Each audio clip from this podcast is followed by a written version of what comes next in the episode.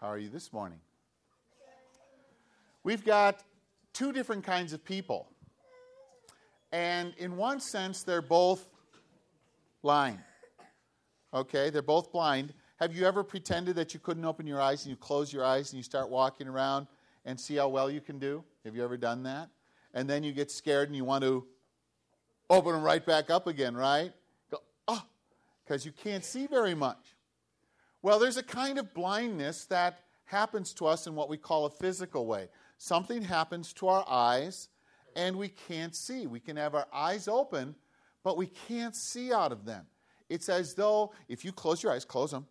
It's that that would be what everybody who is really blind in the world can't see.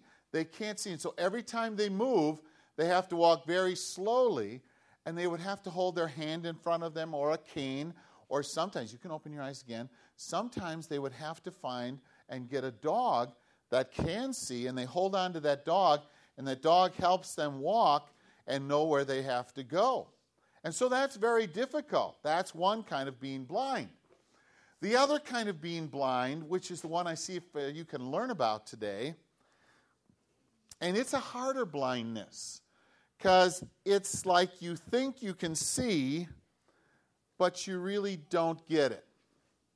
And uh, this kind of blindness is actually worse because sometimes people think they can see, they think they're really smart, they think they've got everything figured out, and they can't figure out when they walk along and start knocking stuff over or stumbling over chairs and pews. And so that's the kind of blindness we're going to be talking about today. The one was a man who was blind, and he started shouting. As soon as they heard Jesus' crowd, he's kind of like, all that noise is going by. And he, he couldn't open his eyes and see, and so he began to shout, What's going on? What's going on? And someone told him that Jesus was coming and walking by him. And he was blind, and he said, Jesus of Nazareth. And he said, Shut up, be quiet. And the people said, Jesus. And then he shouted all more. He goes, Jesus of Nazareth. And he shouted louder and louder. And finally, Jesus heard him and he said, Bring that man to me. And he said, What would you like me to do for you? What's your wish? And you know what the guy said? I want to see. I want to be able to lift up my eyes and see. And Jesus said, As you wish. And he touched him and he healed him. And for the first time, his eyes could see. Oh, was he happy? Very, very happy. And he began to praise God and celebrate and everything else. But then there's this other guy, and he was sick. His legs were all crippled, and he couldn't move very well. I mean, he, he had to lay in bed. He was so crippled. Okay? So you got to understand that his legs were so twisted and, and hurt that he couldn't move. And so when Jesus walked up to him, Jesus instead asked him a question.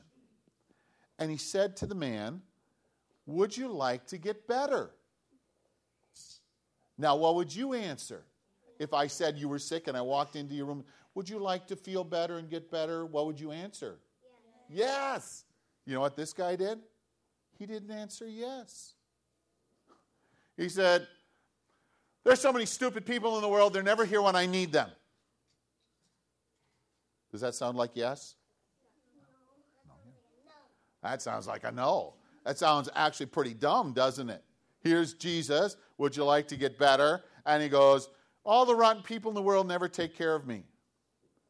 So, this is the neat part of the story. Even though he never said yes, you know what Jesus did for him anyway?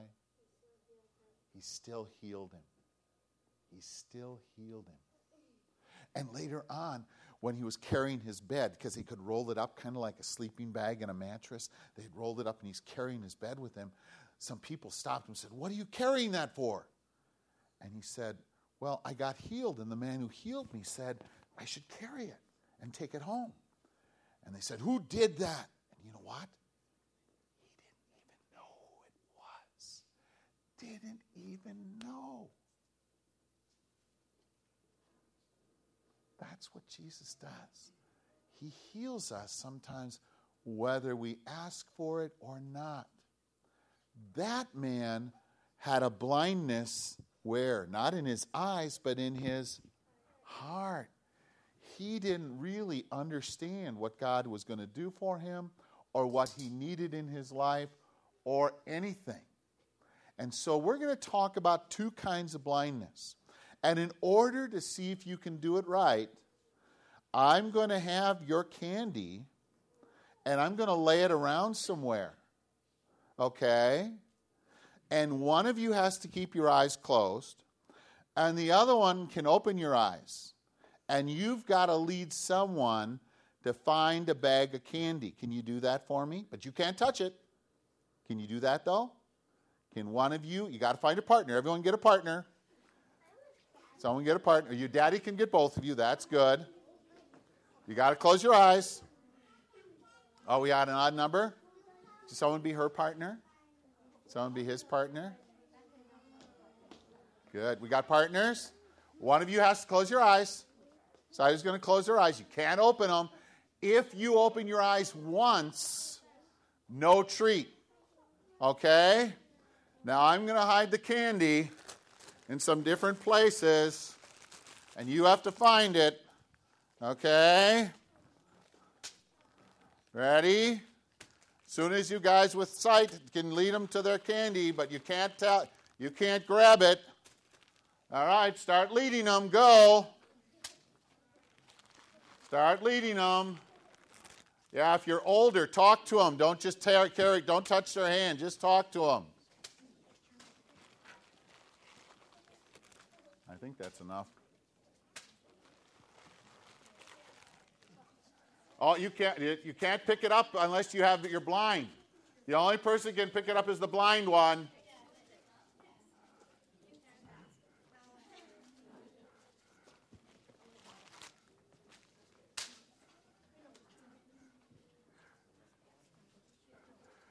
Now, this could take a while, which is great because it's an ongoing sermon illustration to remind you what God has to deal with when He deals with us. That's okay. That's all right. Whatever.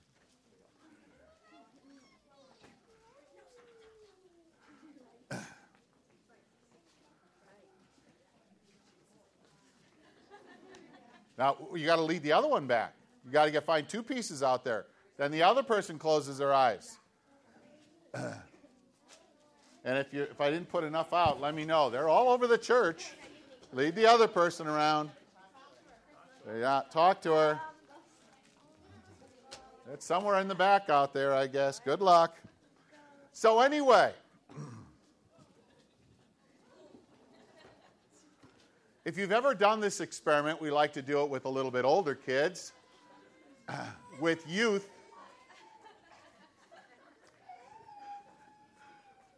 don't walk her into anything. they could be, do they have enough bags out there? Yeah, you can go sit down then. You can go sit down. Good. Why don't you both get your piece of candy? Did anyone not get candy, moms and dads? I got plenty more up here.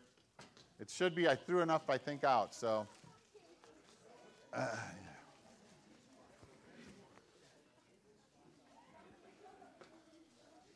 The hard part uh, is that sometimes we don't understand that in order for God to give to you what He wants to give to you, you got to do two things. One, you have to listen and hear, and the second, you have to follow and do it. There is a, a lesson, a, a very simple concept being taught in the whole process here. And the process, of course, is that the difficulty in God dealing with us is that most of the time we don't take enough time to listen to Him and a lot of times, even after we hear what he has to say to us, we're not going to respond. I don't care what God said, I'm not going to do it. And that problem is what he deals with in our lives all the time because we've got this unbelievable ability to sometimes hear and not do, or worse, never take the time to listen. Dear God, what would you have me do? And for a lot of people, thinking in spiritual terms, learning to listen to God is foreign to them. They've never slowed down enough to ask God to communicate and speak to their hearts. Now you got to understand, God says, I've given you my spirit. You have the mind of Christ from out of 1 Corinthians. I have given you all these things, and his purpose is so that you will know what I want you to do. You'll know my will. This is not something magical or formulated. This is what God has given to you as a born again believer in Christ. I want to give you my spirit. I have given you my mind, and there is a purpose behind it. I want you to know what I want you to do. I want you to know my will. There's nothing secreted in this process that God is doing. The problem, of course, is we have to use it, we have to exercise it, and like any good listener, as most husbands eventually have to learn, is they have to stop, turn off the TV, look at their wives, and Listen, you got to stop the distractions, right? I uh, was, uh, someone was sharing with me that uh, they've learned that the most important thing they got to tell their husband in the first sentence because that's the only one he remembers. And I said, Well, I'm sad for stubborn husbands, but I'm also grateful that you have figured that out and it really blesses your marriage. But you understand that process of getting the information into people's heads uh, they tell us in uh, business and other stuff, they call it the rule of seven. You've got to tell people it seven times before they may have even heard it the first time. So if you got a husband there, or a son, or a daughter, or someone else, a wife that hears it after two or three, count yourself blessed. But you get the idea here. The thing is that God is trying to communicate and speak to our hearts. I was listening to the radio the other day, and the sermon that I was listening to, the guy said, what would you do differently if you had 30 days left to live? Don't you hate those? It's a great question. You know, I hate it because it always goes ding, ding, ding, ding, ding, ding, right? It nails all these characteristics and these behaviors. What would you do differently if you had 30 days to live? Who would you talk to? What would you stop doing? What would you start doing? The question, of course, was designed to force us to look at people's situations and circumstances that we've been cruel, unfair, or nasty to, things that we have said will never work out, and that 30 day limit where you know you're moving closer and closer to your death has that ability to put some pressure on you to deal with some things in your life, and almost always those things should be dealt with before you have 30 days left to live. And then the question was, and the sermon went to, why don't we? What are you afraid of? Why are you so concerned? Why don't you live with that sensitivity as though you had those 30 days to live? And that struck my heart because it was really all the things. I mean, it's just like God just kind of goes bing, bing, bing, bing. All these things come popping up into my head about what I do, what I'd say, what I'd, how I'd react, what I'd do with the things I own, what I don't own, what, you know, how I would live, how quickly you could give things away, and everything else that you might think of. But then the list got heavier. People you might need to call and say, I'm really sorry that I let our friendship die. Or something you've said or done, I only have 30 days to live, but I wanted to make sure you always knew this one thing. You have people like that, situations like that, where if you, if you get kind of down into that, that pressure of that last moment, you start to think a little bit more uh, cleanly and clearly, and, and you don't just live in this uh, unbelievable assumption that we all have we're going to be living to a 153 or whatever age you want to get to, so you got another 30 years out before we get to that point. And so that became the challenge. And I thought as we were thinking about I thought as we were uh, as I was examining that of these two examples both these men are asked the same question. It's phrased a little different here in the English, but in the Greek, it's the, it's the same thing. It says, What do you choose? What can I do for me? Right, what can I do for you? Which he asked the blind man, is what do you wish?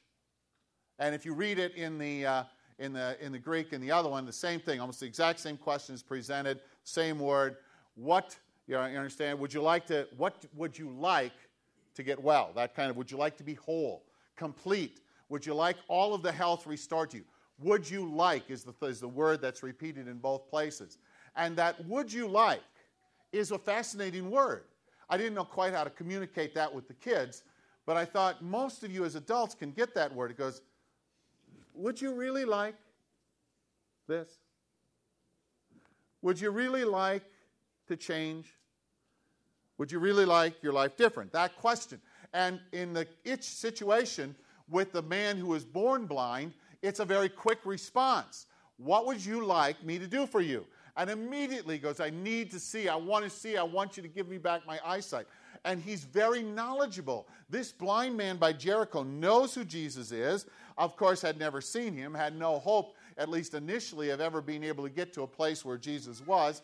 Knew him probably by reputation alone, knew enough about him that he knew that he could heal, knew enough about him that if he ever was given the opportunity, he was going to ask Jesus for this gift of healing. He knew what he wanted, he knew what he needed. It was very clear in his mind and his heart. And when the opportunity came, nothing slowed him down as they tried to quiet him down, as they tried to shut him up. He said, it says, he shouted all the louder. He shouted over them, Be quiet, be quiet. And he shouted to a point that Jesus heard and asked them, What would you like? What do you wish me to do for you? And he responds, and Jesus heals him. Out of that miracle later on, which I'll read to you or look at if you've got your Bibles, you can read kind of the results. It says, Many people believed, and the result was uh, that people began to praise God with that man in Jericho. The other man was ignorant of Jesus. If you've ever had the debate, will God do miracles on people without faith? The answer is yes. Okay, at least learn that much from the sermon today. Um, this man is pursued. Jesus is the initiator. Jesus is pursuing this man. Jesus is presenting the exact same question to this man that he presented to the blind man. And this man, Jesus said, Would you like, do you wish to be whole? Do you wish to be made powerful again? Uh, it's kind of interesting. It means without power, without wholeness in the, in the Greek, the word for unhealthy. And uh, so it's impotent. It means to be made in, you know, incomplete. You are not having the power you want to have in your muscles, your body, your health, and things. Would you like me to be making you potent, powerful again, movable, whole, complete? And you begin to get this question. And the key part, like I said, is do you wish? Do you desire? Do you want? Same question do you want? This man's response, and I've shared this with you before, is that response of, I will hold other people accountable for the condition I'm in. It's really not my fault I'm where I'm at. See, it, it's somebody else's fault. It's this woman I married, right? Welcome to uh, Genesis chapter 3 when uh, Adam turns and says, God, really, I haven't sinned. Really, I don't have this problem. It's this woman you gave me. Uh, she's the problem. I really have no spiritual problems. I'm really a good guy. Uh, I would have done really fine if you wouldn't have given me this woman. And God goes, Oh, right, Adam, you know, get real. But that's where that starts, you know, the blame your wife or the husband kind of mode. Eve doesn't get any better. But he turns and he blames people around him. Rather than hearing the invitation for wholeness, rather than recognizing what God wanted to do for him, He's blinded by what blows up into his own heart and spirit. What comes into him blinds his eyes and excuses him from the condition and the circumstance he's in. You understand? In other words, the blindness that he possesses is that more subtle blindness, that self inflicted blindness, where I really don't have the problem. It rests in my wife, my husband, my situation, the world, the condition, somewhere else that exists outside of me. And in that moment where he refuses to accept the healing in one sense, or say, Yes, I need the healing, that's the miracle of the mercy and the grace of God I want you to hang on to today, because still Christ steps in and brings healing to this man. We know he did not know that Jesus was the healer. We know that he did not know who Jesus was. We understand that based upon his own testimony and confession that he reads or, or, is written here about him later on. And so this man, ignorant of God, possessing no faith, is healed by the mercy and the grace of God.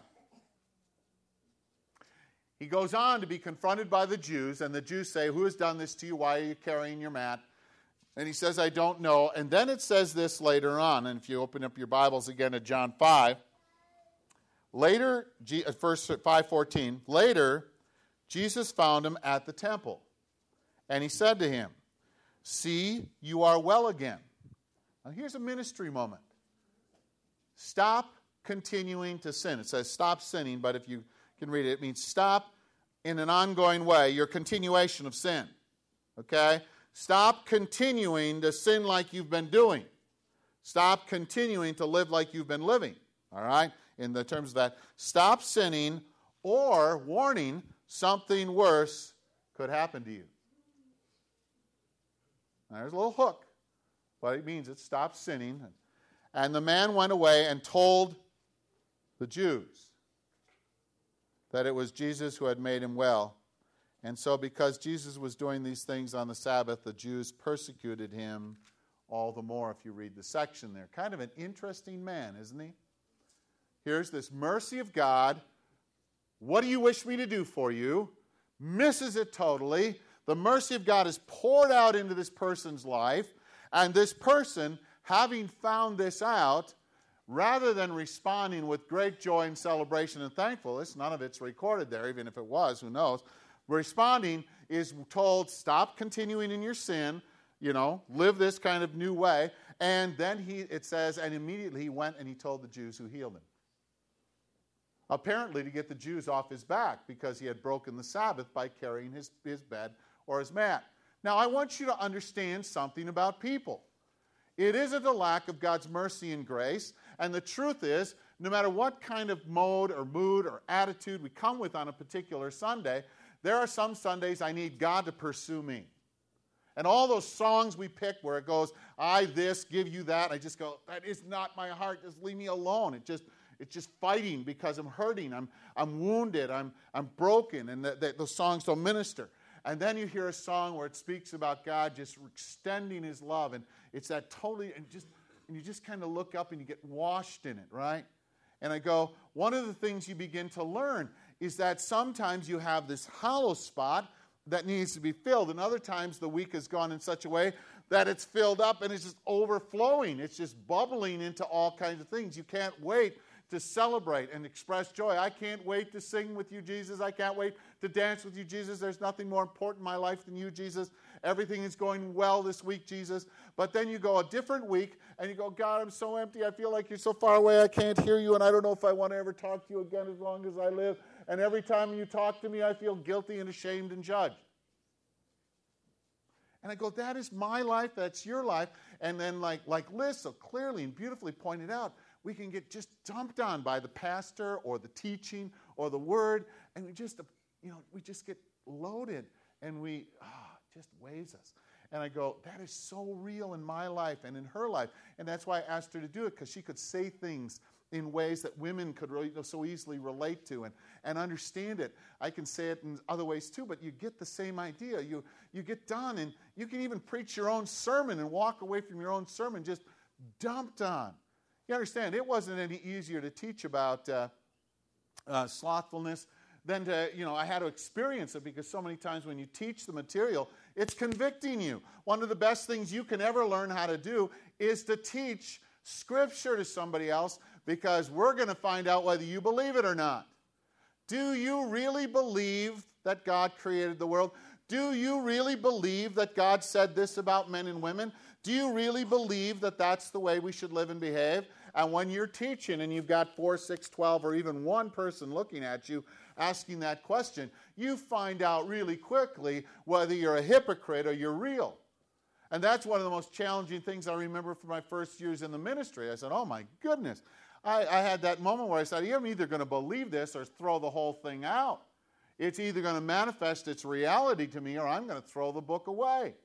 And that was the, the first time I began to feel that level of pressure when was, was when I had to preach or teach somebody else. You can avoid it and go all the way through college. You can avoid it and sit in church because no one has ever confronted you about what do you personally believe?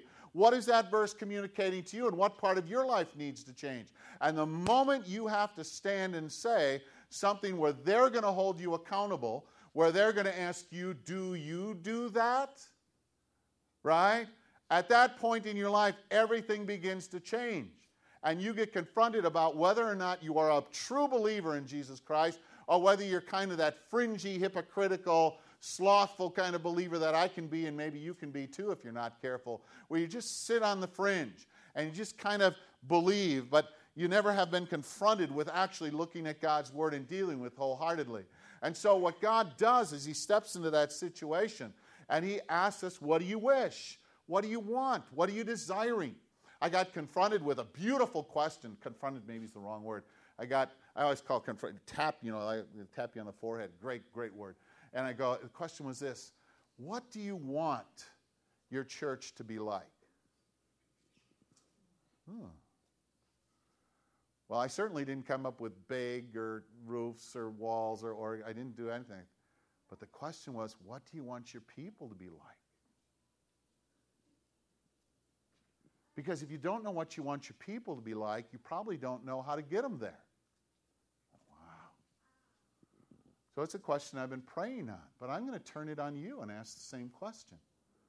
What do you want your marriage to be like? What do you really want it to be like? And how are you working toward that? What do you really want your children to be like? Do they know? Do they understand?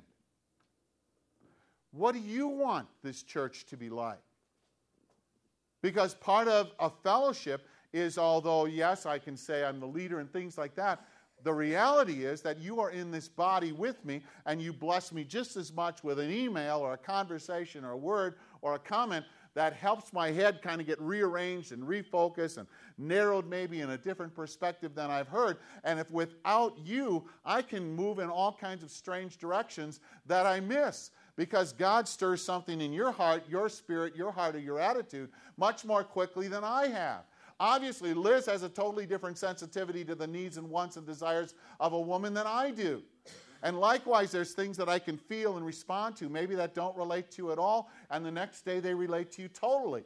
But the truth is that you and I begin to understand if we're not kind of rubbing up against one another, that's kind of that iron sharpening iron or that polishing of the diamond that needs to be done. If you know anything about how that stuff is sometimes polished, there's that little bit of abrasiveness in it that just kind of touches it and takes out of that and rubs that thing to that beautiful sheen or whatever it happens to be that you're working toward.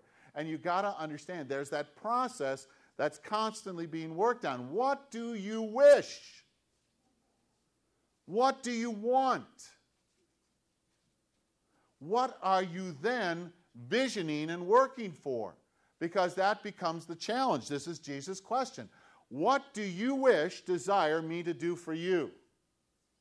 Would you like, would you wish me to heal you and make you whole? You see, and I can take either one of those questions and ask myself that question because the trouble with wholeness is it always changes my life.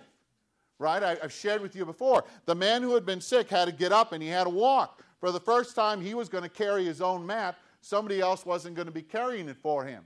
For the first time, he was going to have to relate to people differently. He was going to have to talk, communicate, look them in the eye. He no longer could walk around complaining about everybody else not being adequate. He was being held accountable for his own behavior, his own attitude. Wholeness does not mean it's easier. Wholeness means that you start living the way God has asked you to live. Wholeness means that you start functioning, thinking, behaving, responding, and reacting the way God wants you to think and respond. It may change your whole relationship toward your wife or your husband. It may change the whole thing with the way you, excuse me, the way you talk to your mother or your father. It may change everything about your relationships you're in now or everything else you can imagine. That's the problem with a question like, Do you want to be whole? Do you want me to make you a complete woman? Would you like me to make you a whole man so that you can be man's or God's man as I want you to be? And the answer goes, oh, I don't know. I, uh, I'm actually kind of contented with the jerk I am. Oh, is that possible? Well, I can confess it from my heart that's sometimes more comfortable than letting God make me whole. Because part of that 30 day question, right? There's a question of that 30 days. You know what God was doing? He's going, I'm going to heal this.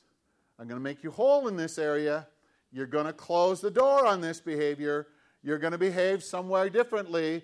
You're going to be responding some other way. That wholeness was exactly what God was doing for me. And that's what I could feel myself coming up with the lines, the excuses, the everything that holds me back, right?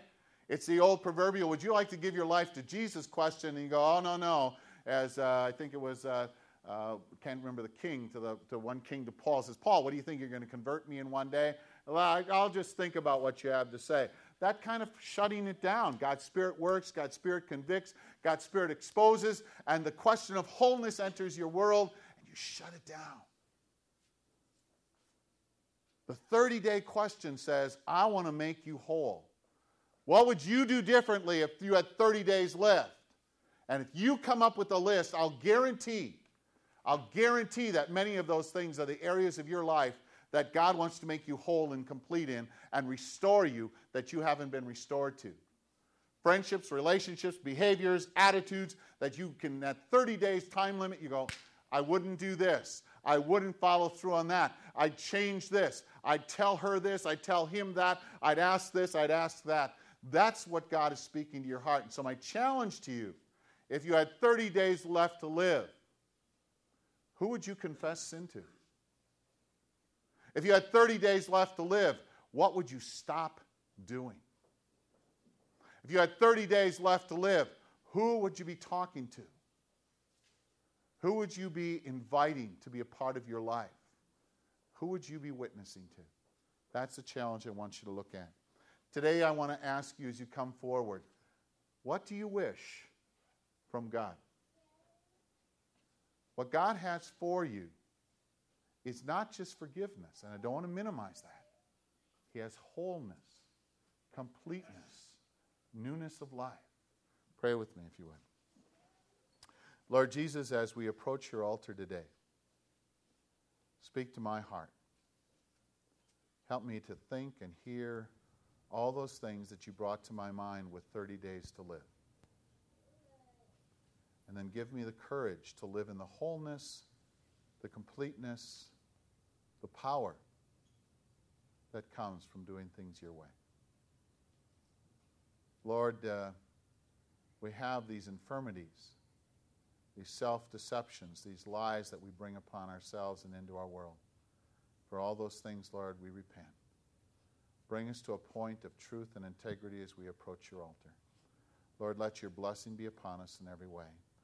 Help us to answer the question with integrity and honesty What do you want me to do for you?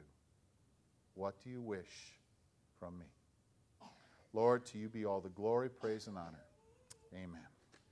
As the offering is received, we pray God's blessing of that area of your, your life.